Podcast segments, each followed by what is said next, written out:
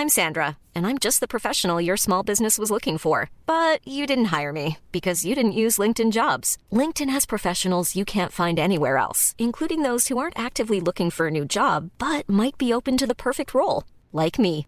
In a given month, over seventy percent of LinkedIn users don't visit other leading job sites. So if you're not looking on LinkedIn, you'll miss out on great candidates, like Sandra. Start hiring professionals like a professional. Post your free job on linkedin dot com slash people today.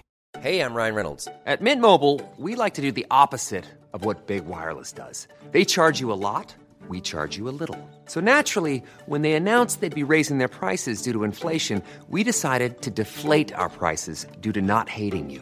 That's right. We're cutting the price of Mint Unlimited from thirty dollars a month to just fifteen dollars a month.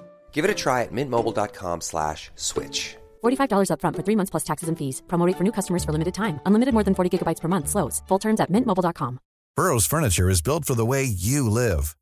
From ensuring easy assembly and disassembly to honoring highly requested new colors for their award-winning seating, they always have their customers in mind. Their modular seating is made out of durable materials to last and grow with you.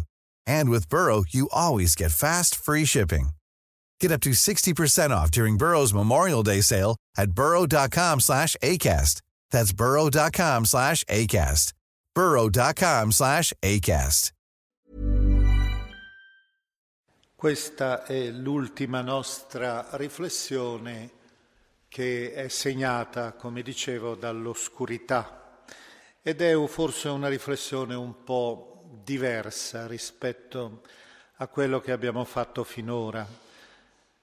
Direi che è quasi mh, al di fuori dei percorsi soliti che si fanno quando si esamina la negatività, cioè la negatività come sofferenza, dolore, peccato, e raramente si considera però anche questo tema, un tema che ho voluto proporre perché c'è nel Salterio e paradossalmente c'è in una maniera abbastanza sorprendente. Si tratta di un salmo che è ripetuto due volte, con lievissime varianti. Il Salmo quattordici e il Salmo cinquantatré. Ed è un salmo, è stato anche intitolato così da alcuni, il salmo degli uomini senza Dio.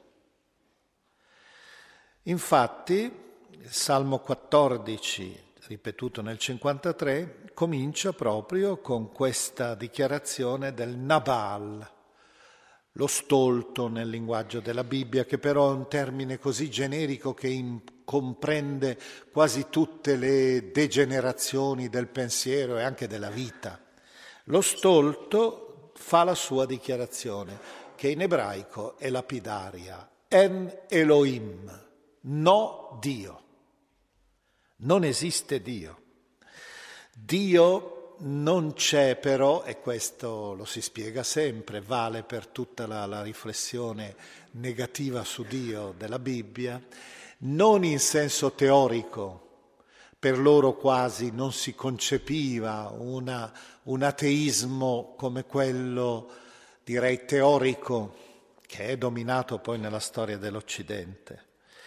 Eh, non si tratta quindi della celebre dichiarazione del Requiem Aeternam Deo di Nietzsche nella Gaia Scienza, quando dice il famoso personaggio: Dio è morto, Dio è morto, noi l'abbiamo ucciso, non sentite ancora il lezzo della putrefazione di Dio, le nostre mani sono insanguinate. Però non dimentichiamo che poi questa persona in pratica sconfina verso la follia, spacca anche l'unica lampada che ha in mano e rimane nelle tenebre, la lampada della ragione forse. Quindi la parabola è veramente un po' più complessa, anche se lì è la dichiarazione esplicita, più teorica. Invece nella Bibbia abbiamo, come ben è noto, una negazione piuttosto pratica, di tipo etico.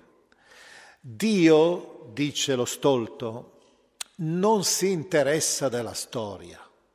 È come un imperatore impassibile relegato nel suo mondo dorato, nel suo cielo perfetto.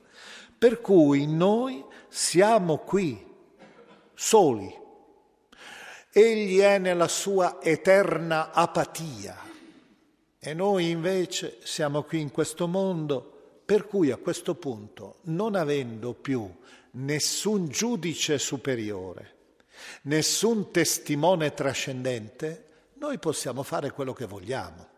Difatti, nel versetto quattordici di questo Salmo, si dice proprio esplicitamente che gli empi si abbandonano alle azioni abominevoli, a mangiare il pane divorando il mio popolo. È il ritratto di una scelta di vita, vedete, che prescinde da qualsiasi presenza e valore trascendente. Ritorniamo ancora alla dichiarazione di Isaia, che mi pare di aver già citato in un'altra occasione. Costoro chiamano allora bene il male e male il bene, cambiano la tenebra in luce e la luce in tenebra, l'amaro in dolce e il dolce in amaro. Non esiste una verità in sé, non esiste un bene, una giustizia, una morale in sé, la costruiamo noi. E questa è alla fine un po' anche, se vogliamo, la situazione della società contemporanea, della cultura contemporanea, che sì, ci sono ancora i negatori teorici di Dio, ma normalmente si ha piuttosto questa sorta di riconoscimento dell'assoluta non incisività della fede in Dio per quanto riguarda la storia, la quale è autosufficiente, autonoma.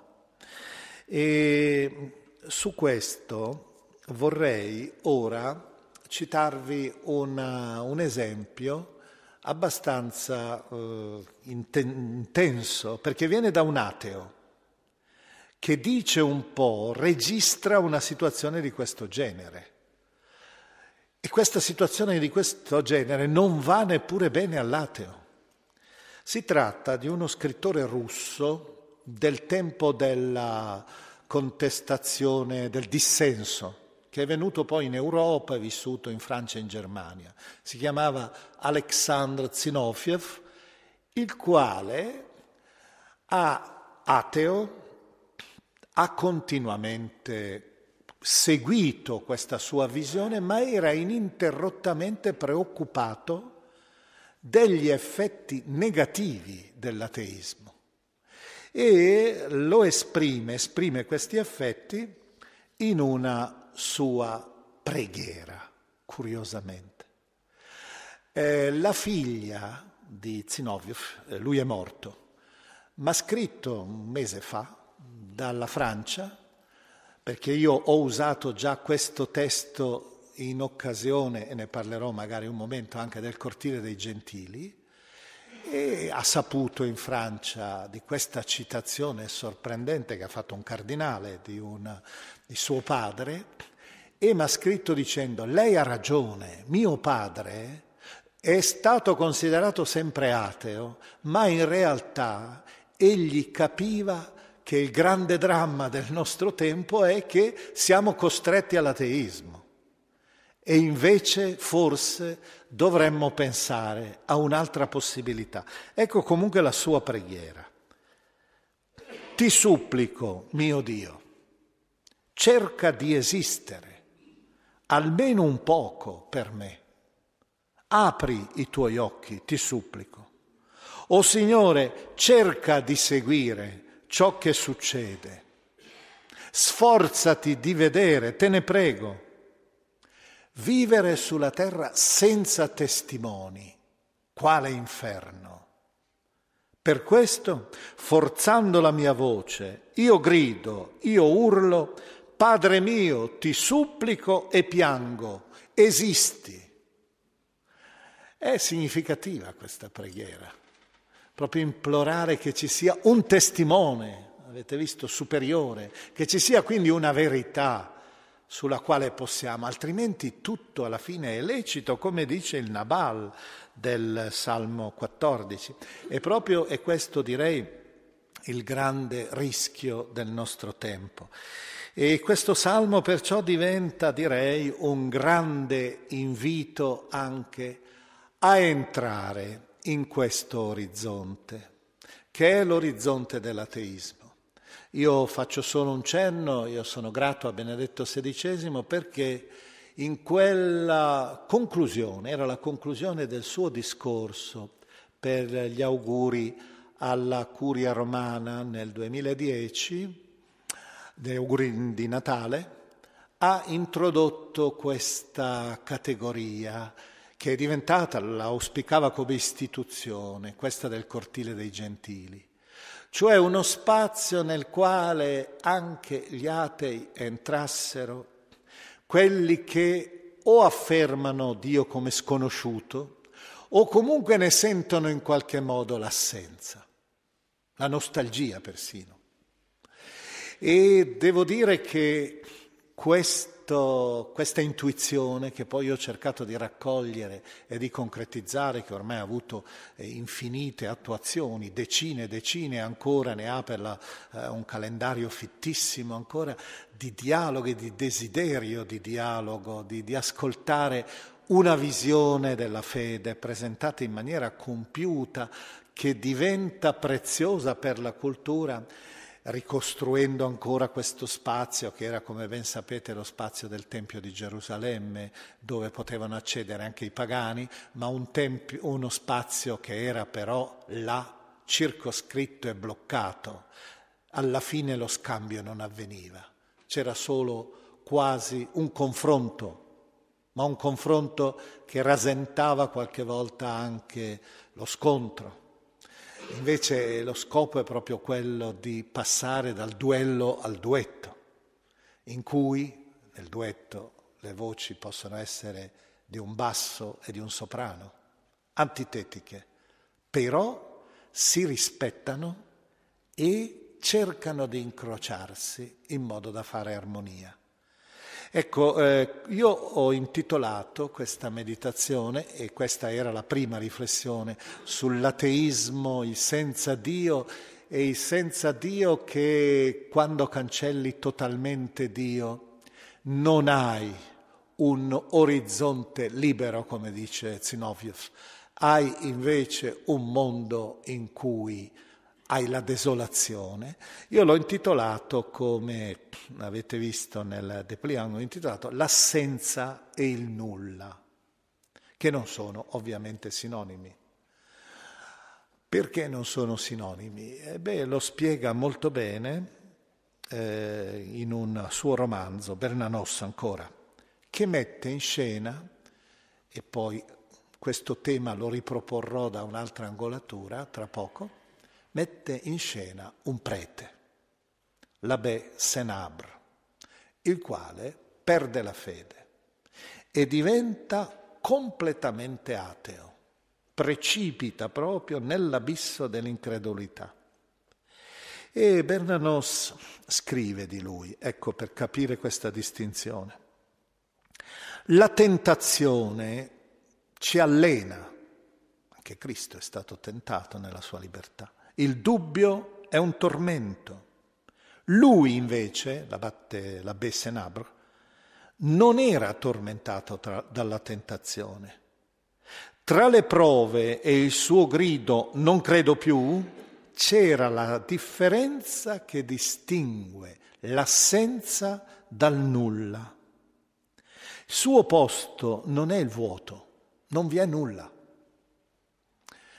Ecco, per capire qual è questa distinzione, è un'esperienza che facciamo tutti, avete fatto tutti, faccio anch'io tutte le volte che torno a casa mia in Lombardia dalle mie sorelle e ci sediamo a tavola, per esempio a Natale, poniamo, ci sediamo a tavola, ci sono ancora, la sala da pranzo ha ancora la stessa composizione di quando c'era mio papà e mia mamma, e ci sono ancora le loro due sedie occupate.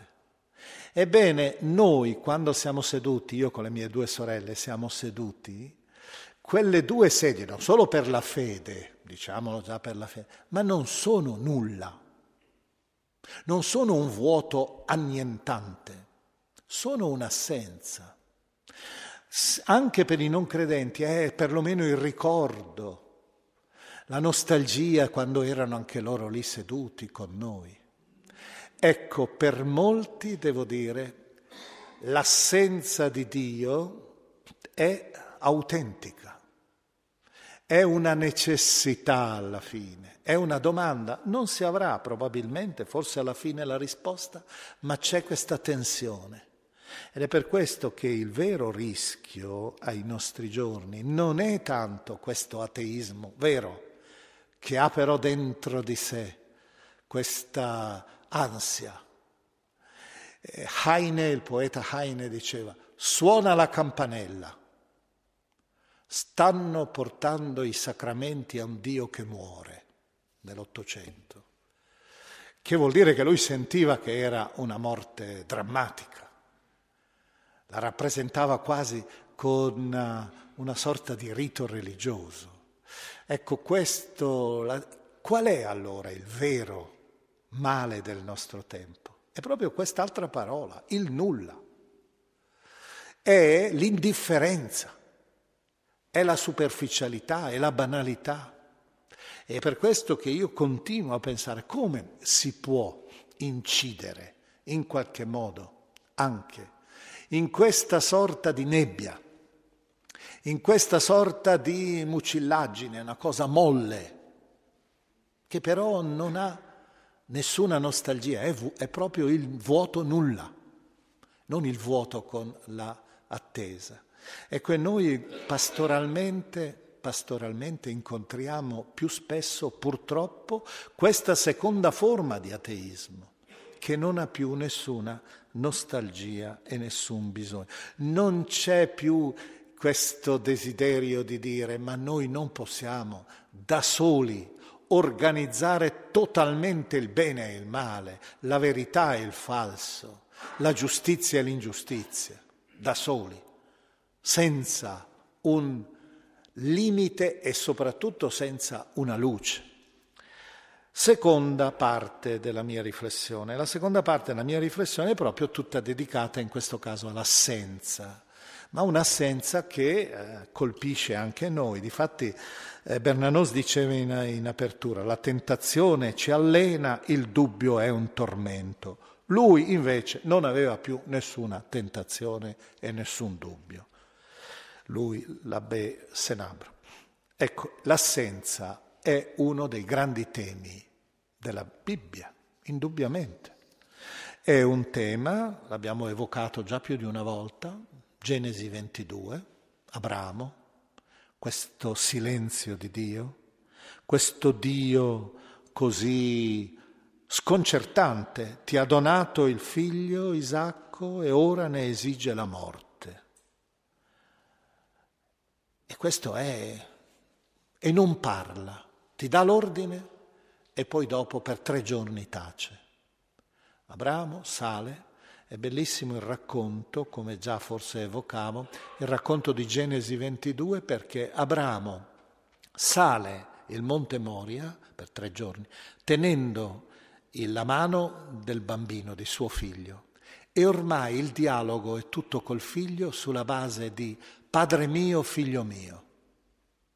Cioè siamo soltanto noi, qui non c'è più lui, non ci dà più una parola. E sarà solo alla fine che egli riapparirà. È importante questo. Hey, I'm Ryan Reynolds. At Mint Mobile, we like to do the opposite of what Big Wireless does. They charge you a lot, we charge you a little. So naturally, when they announced they'd be raising their prices due to inflation, we decided to deflate our prices due to not hating you. That's right. We're cutting the price of Mint Unlimited from thirty dollars a month to just fifteen dollars a month. Give it a try at mintmobile.com slash switch. forty-five dollars up front for three months plus taxes and fees. Promo rate for new customers for limited time. Unlimited more than forty gigabytes per month slows. Full terms at mint mobile dot com.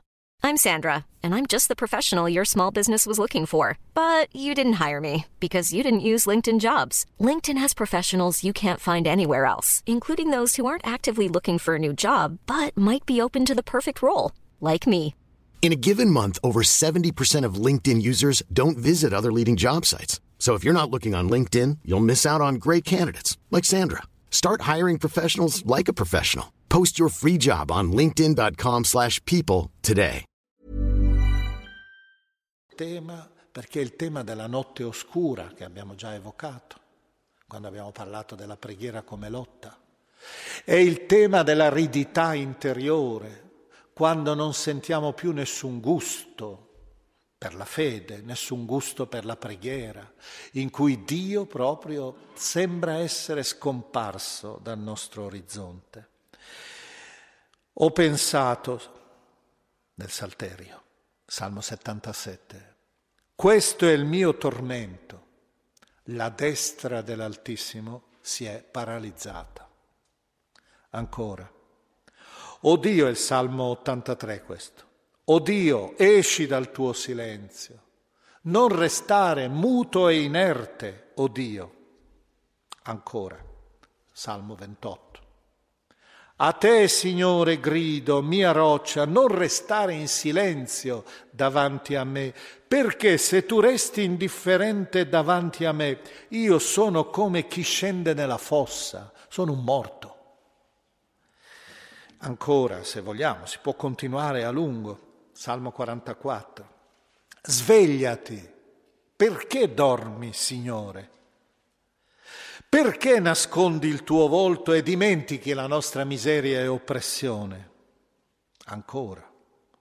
Fino a quando, Signore, continuerai a nasconderti? L'ottantanove. Ancora, il centonove. Dio della mia lode, non tacere. Vedete che il silenzio di Dio, non ho citato tutti i passi, eh, salmi, è un filo nero che attraversa la preghiera. Nell'interno della fede c'è anche l'oscurità, c'è anche il momento del silenzio di Dio. La fede non è un teorema, una serie di teoremi che hanno un'evidenza geometrico-matematica, hanno un'altra evidenza di tutt'altro genere, un'evidenza di tipo, direi, più sul versante del discorso amoroso, del discorso della trascendenza, dell'arte, per esempio, della poesia. È un'evidenza anche quella che però non corrisponde all'evidenza biecamente razionale, l'evidenza dei rapporti. E qui, a questo punto, allora, imponiamo pongo davanti a voi perché lo abbiate a riascoltare, un salmo lunghissimo ma noto, notissimo, è il Salmo ventidue, ventuno della liturgia. È famosissimo perché è affiorato sulle labbra di Cristo in croce. Dio mio, Dio mio, perché mi hai abbandonato? Che i, eh, gli evangelisti conservano in aramaico, quindi è un ipsissimum verbum, sono parole, risentiamo ancora il suono delle parole di Gesù quasi, eh, in quell'istante ultimo suo. E qui è anche una, un, una cosa anche abbastanza, direi, suggestiva per noi. Quando noi ci dedichiamo ai salmi, quando noi recitiamo, anche adesso abbiamo ancora recitato i salmi, noi in pratica continuiamo a pregare come pregava Gesù. Da ebreo a, i salmi erano una componente fondamentale del culto, quindi c'è questa sorta di eh, sintonia costante.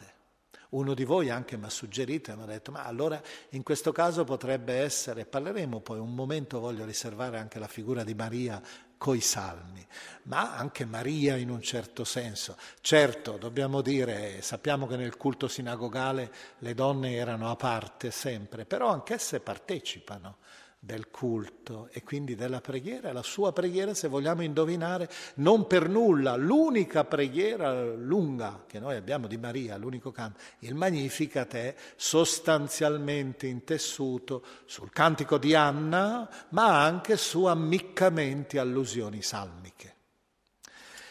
Eh, il Salmo ventidue è costituito, come ben sappiamo, da due movimenti. Il primo movimento va fino al versetto ventidue, è proprio la celebrazione, celebrazione amara, del Dio assente, che è ormai totalmente lontano. Eh, sentiamo un po' le parole di questo orante, ancora nella loro fragranza, nella loro forza.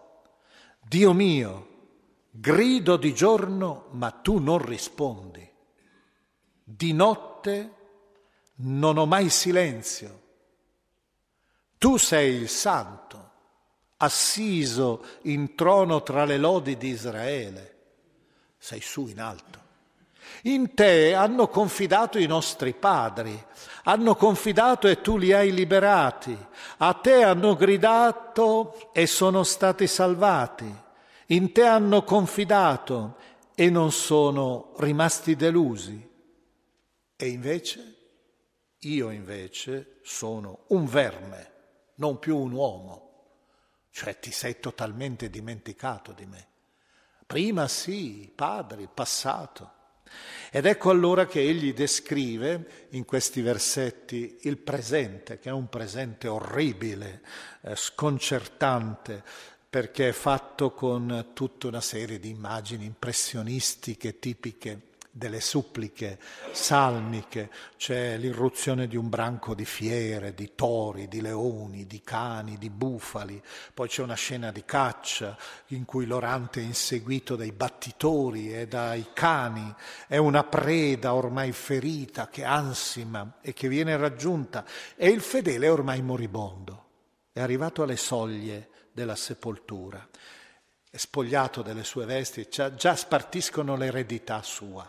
Le sue vesti che vengono divise e distribuite, e alla fine lancia un ultimo grido: ma tu, Signore, non stare lontano, mia forza, vieni presto in mio aiuto.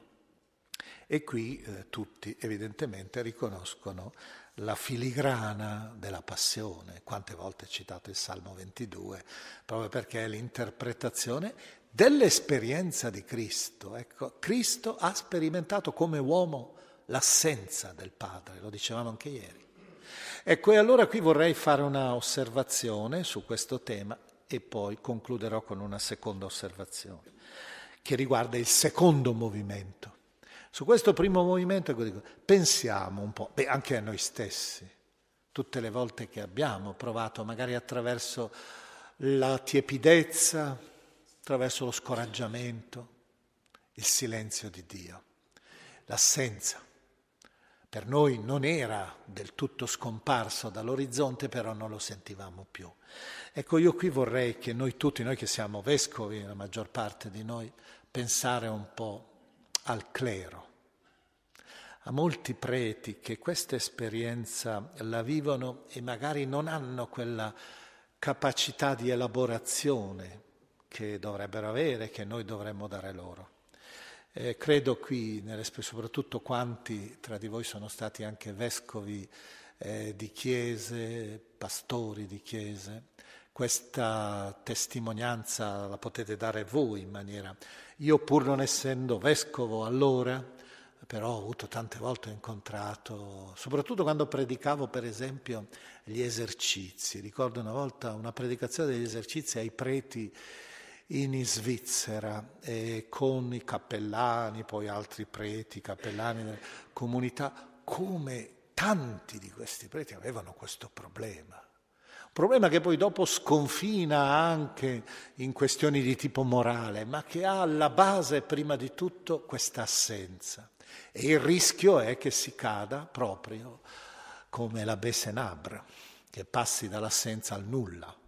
E allora, e qui io ricordo sempre, questo l'ho, l'ho citato tante volte, questo, questa testimonianza, Uh, Ingmar Bergman, lo conoscete tutti, il grande regista svedese. Quello che io chiamo era un ateo teologo. Per tutta la vita nei suoi film si è sempre preoccupato di temi religiosi da ateo, ma ininterrottamente interrogandosi soprattutto su questa pietà luterana molto rigida, frigida anche, comunque interrogandosi. E c'è un suo film che è proprio dedicato ai preti. È Luci d'inverno, è un film del millenovecentosessantatré, in cui c'è un pastore luterano, il quale perde la moglie giovane e rimane lì solo coi figli. All'improvviso un cancro, una malattia fulminante, e lui comincia ad essere avvolto proprio dalle reti dello scandalo di un Dio indifferente e muto. E allora gli succede una cosa, ecco perché parlavo proprio dell'elemento pastorale, Gli succede una cosa, che lui continua ancora a fare il culto, ma la gente s'accorge. S'accorge che lui è come un pubblicitario, uno che parla della fede, ma con la gente sensibilissima, l'ho già detto su questo, eh. Sentono quando uno non ha più una carica dentro di sé. E lo fa perché, e spesso succede soprattutto nel mondo luterano, quando erano poi anche funzionari dello Stato. E quindi lui continua, e lentamente la gente comincia a diradare la presenza la domenica durante il culto.